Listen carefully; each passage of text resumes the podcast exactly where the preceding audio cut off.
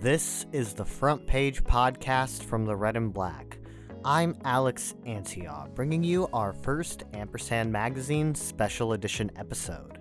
Ampersand Magazine is a red and black arts and culture publication, back with a new issue for the first time since it went on hiatus in 2019.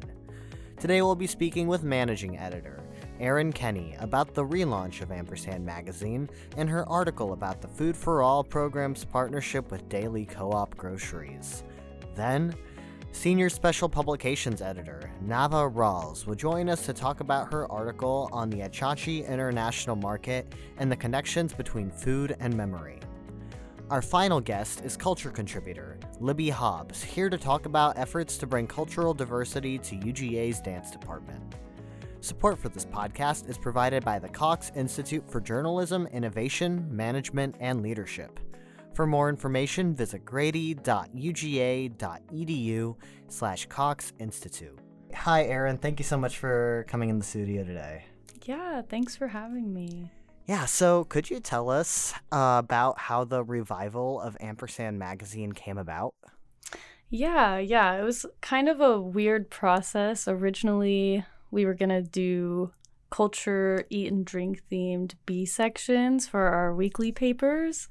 Um, and then we were kind of worried about what that workload would look like week to week for our culture and special publications teams.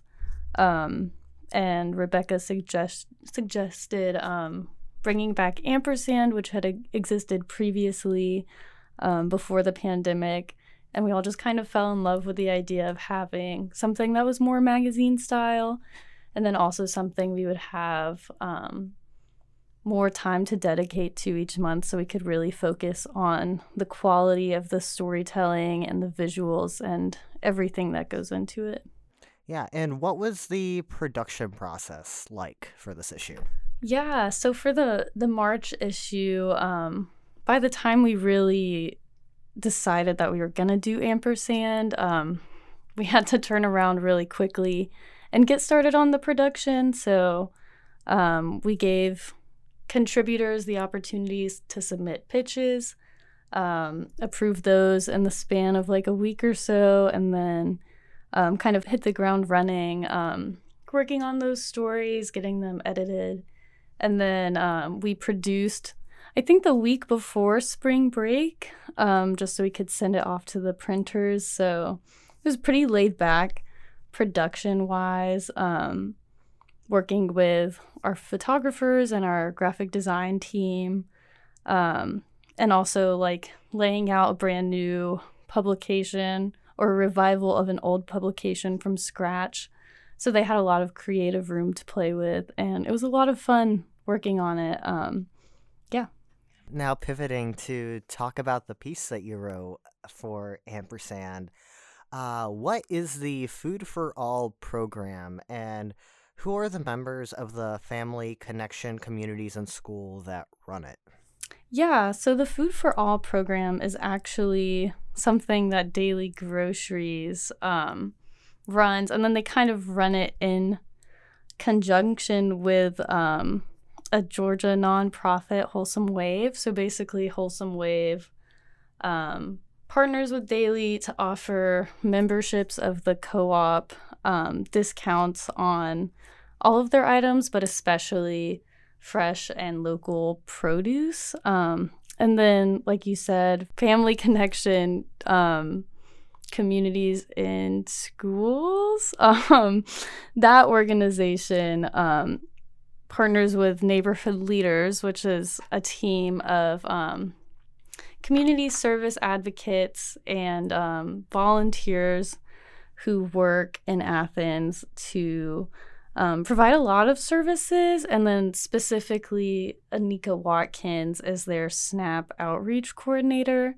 Um, so she focuses especially on food accessibility and she works with Daily One to help kind of promote their Food for All program. Um, so people are aware from that, aware of that, and then also she tables outside of Daily to make sure people are aware of SNAP benefits in general, um, just to kind of promote um, food accessibility and also making sure people are aware of benefits that they are eligible for, since a lot of times people might be eligible for certain benefits but are unaware that they might qualify.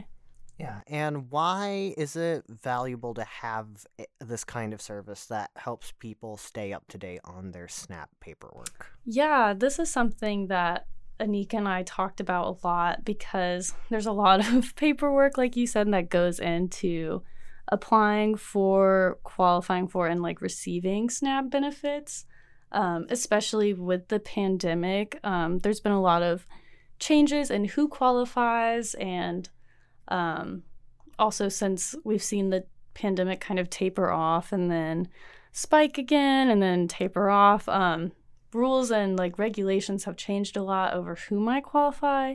And then also, even if you do continually qualify for SNAP throughout all of the changes, um, you still have to reapply and resubmit paperwork every so often. So, Anika was saying sometimes people will lose access to benefits just because you know they forget to reapply or they're unaware that they have to reapply um, so having someone in the community like an outreach leader like anika is is a great way to make sure people are staying up to date with whatever the rules might be and also making sure that when it is time to reapply or if they have any questions about you know, if they're eligible or how to qualify for SNAP benefits, um, they have someone there to kind of walk them through that process. What is the value of people working from within their own communities to address issues like food insecurity and income inequality? Yeah, yeah. I think it's really powerful seeing people work to address these issues on a local level. Um, and this is something Alden or DiCamillo said um, they are the um, the marketing and outreach person for Daily, and they said that you know things like the Food for All program are a great way to help your neighbor. Um, I think a lot of times people like to think of issues at national or global levels because that's so much of what our news cycle is, and of course these issues are national and international issues, but um, really getting invested in the community and seeing people being able one to help each other out but then also people who do need help and assistance knowing that they have local resources and people who you know drive the same streets as they do and visit the same grocery stores and go to the same churches and take their kids to the same schools um, I think it's a lot easier for people to connect that way. And so having people in your community who you can kind of lean on or ask questions um, or just ask for help from, I think is something that can be really powerful in a great way um, for communities to invest in themselves.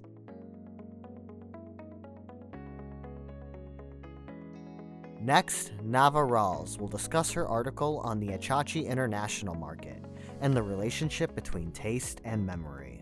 Hi, Nava. Thank you so much for joining us in the studio today. Thank you. I'm glad to be here. Why is Achachi Market so important to students from other countries?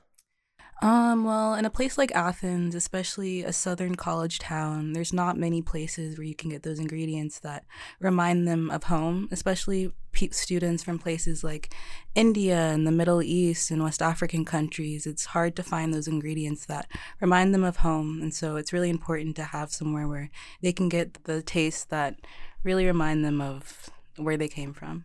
Why is it important to have a place to access these ingredients that aren't available like at your average American grocery store? It's important to be able to access the things that I guess you're used to in an unfamiliar and strange environment like college. Yeah, and could you speak to how Achachi Market came about?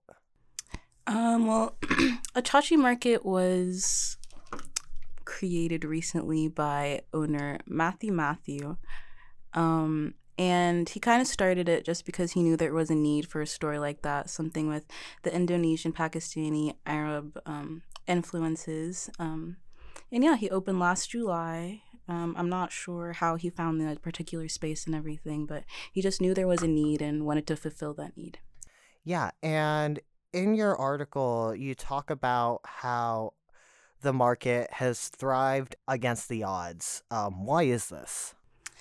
Um, I think the owner Matthew Matthew is just really determined and he really enjoys what he does. Um, like I talked about in the article, he drives students home every day after hours. Um, students who can't afford or have other methods of transportation, and I just think he's someone who really cares and is determined to push forward despite obstacles. Yeah, kind of speaking to that, um, what is Matthew Matthews' relationship with his customers? Why does he give students rides and all of these things? Well, he's an immigrant himself. He was born in South Africa and grew up in India, and I think he just he's really familiar with the the same feelings and the experiences of being um, an immigrant or an international student in America or even in the South. Yeah, and um, in your piece, you quote uh, Madipur as saying, "Taste is attached to memory." What does he mean by this?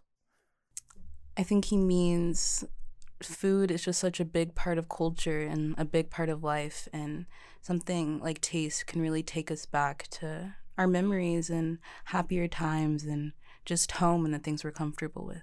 Yeah, and what do you think the most important thing for readers to take away from this piece is?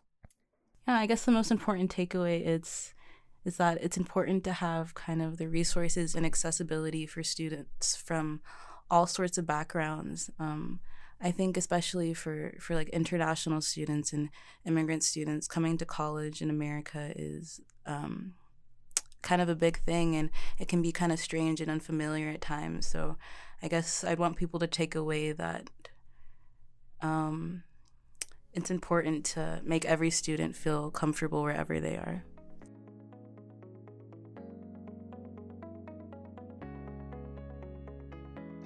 Our final guest is Libby Hobbs, here to discuss the work of UGA Dance Department instructor Jason Aye and the value of cultural diversity in dance. Well, hi Libby, thank you so much for coming in today. Um, and I was wondering, um, who is Jason Aye? Ooh, so I had the pleasure of meeting Jason while writing these articles, and Jason is a lecturer at the dance department. Uh, he is not a professor, but he does choreograph several dances, and the one that uh, I talk about in this article is the Ubuntu dance, and he was in charge of choreographing it and kind of spearheading this project. Uh, so yeah, he is a lecturer at the dance department, and um, he says that he's the only person of color lecturer in the dance department for the past three years. So before we started recording, you were telling me about how this story actually grew out of some other coverage you did. So I was wondering if you could tell me a little bit about how you came to this story. Yeah. So I have a friend who is in the dance department, and they actually told me that they had this really cool project coming up, and so I pitched it in the culture desk.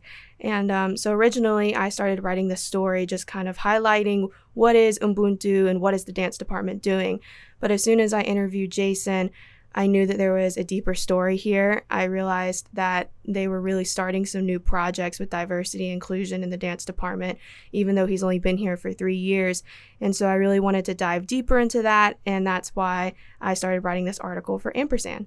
Earlier, you mentioned that uh, Aye is like the only non-white instructor at the dance department. In in your article, you quote him as saying that this has its pros and cons, and I was just wondering what those were. Yeah, um, I think one of the pros is that he gets to bring so many new ideas to the dance department. One thing that he's done this year is he teaches a West African dance class, and that's something new, and it helps um, other students of color in the dance department really shine and feel comfortable and do something uh, that that they're familiar with. Um, but I think one of the cons is he is kind of in charge of spearheading diversity in the dance department, and he he said himself, you know, he does have support, but I think one of his students, uh, Hadia, who I interviewed, was saying that it can't just be Jason who's in charge of starting new ideas and bringing change there has to be help. And so I think that's one of the cons is that there's a lot of um, pressure, maybe, or a lot of uh, a lot of it is up to him leadership wise. So I think that's what he meant by pros and cons. Obviously, I'm not Jason, so I can't say for sure. Why are there so few non white students and faculty at the dance department? Yeah, so I think I can speak on students a little bit more since I did interview two students of color in the dance department. Um, one student named Jasmine, um, she is Asian, and she was talking to me about some some reasons why there may not be as many Asian people in the dance department. We had some really cool ideas about it. Um, she was talking about how the the arts in the Asian community are not favored as well. So usually we see um, Asian people wanting to go into STEM fields or the pressure to become doctors, which is a stereotype, but you do see it quite common, uh, commonly. And so I think that was what me and Jasmine talked about was how in the Asian community, uh, it's kind of taboo, is what she called it, uh, to do the arts. And then I think for Hadia, um, she was talking about how there the outreach to other students in high schools just hasn't been as much from the dance department. I think one of the things they talked about when Jason and I and Hadia were talking about ways to get new students to come in, specifically students of color, it was to talk about improving the outreach and getting the UGA dance department name out there because not a lot of people know about it. So I think that's also part of the reason why they're not there are not as many students of color in the dance department. And then lastly, I think the last thing is that um, usually, the dance department, at least here at UGA, focuses on ballet, which is a mostly Eurocentric uh, form of dance. And so I think a lot of people may maybe they don't feel as comfortable doing that, or that just kind of sets this image of what a good dancer looks like a skinnier, white, or European uh, person. So I think that's also another reason why there may not be as much diversity in the dance department.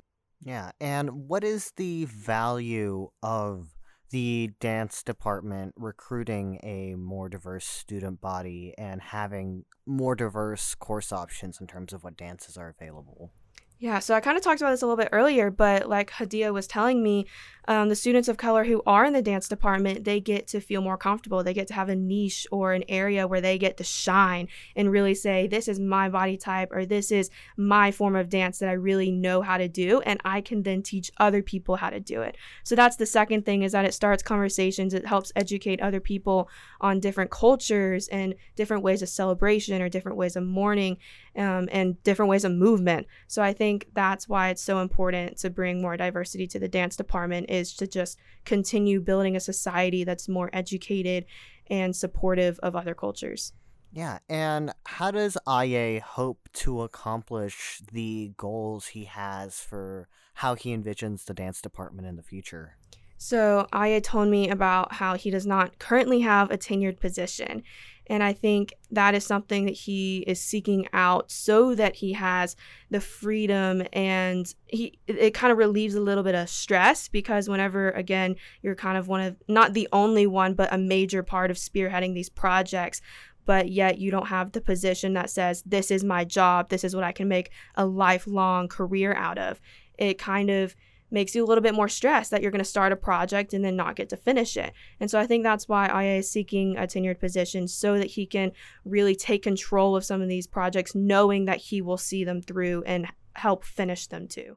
I know, at least in online discourse, there's a lot of criticism of like sometimes when people from one culture start adopting art forms of another, they're like, um, criticisms of like cultural appropriation and stuff. Did Aye and the students you spoke to, because the department is so predominantly white, like, do you think there would be issues of cultural appropriation if white students were to take um, multicultural dance classes? Is that something you can speak to? I'm, I'm, it's I'm mostly just curious. Yeah. So when I spoke to Hadia, who again is one of the um I think according to her, maybe one of two, one of three black students in the UGA dance department. Um, the way that she spoke about doing the dance Ubuntu, she spoke of it very highly and about how it was a way to educate her peers and help them know what her culture is. She didn't really speak about cultural appropriation. And I did go to the Ubuntu dance And there were still several dances that highlighted just the um, people of color or the black students at the UGA dance department. So I think they tried really hard to really like again spotlight the people of color um, while also including you know again since there is a lot of white students still including them in the dance but i think it was more of an educational and celebration perspective because even Aye talked about this about how um, he just wants to create a more connected community um, and doing that is starting conversation and letting his students know that there's other dance forms out there well, that's super cool. Thank you for speaking to that. I really appreciate it. Um, is there anything else you think readers should know about the story? I think the readers should know that there is a dance department. I think a lot of students um, still don't, still know that there's a dance department out there. It's this cute little building behind Snelling, and even then, um, I've talked to again. I talked the two people I talked to were saying that they think the dance department needs a little bit more funding and support. So I think bringing more attention to this um, this wonderful place that exists at UGA and that they're doing stuff and going to their performances will just continue to um, help uh, spark conversation, education, and diversity in the, the department.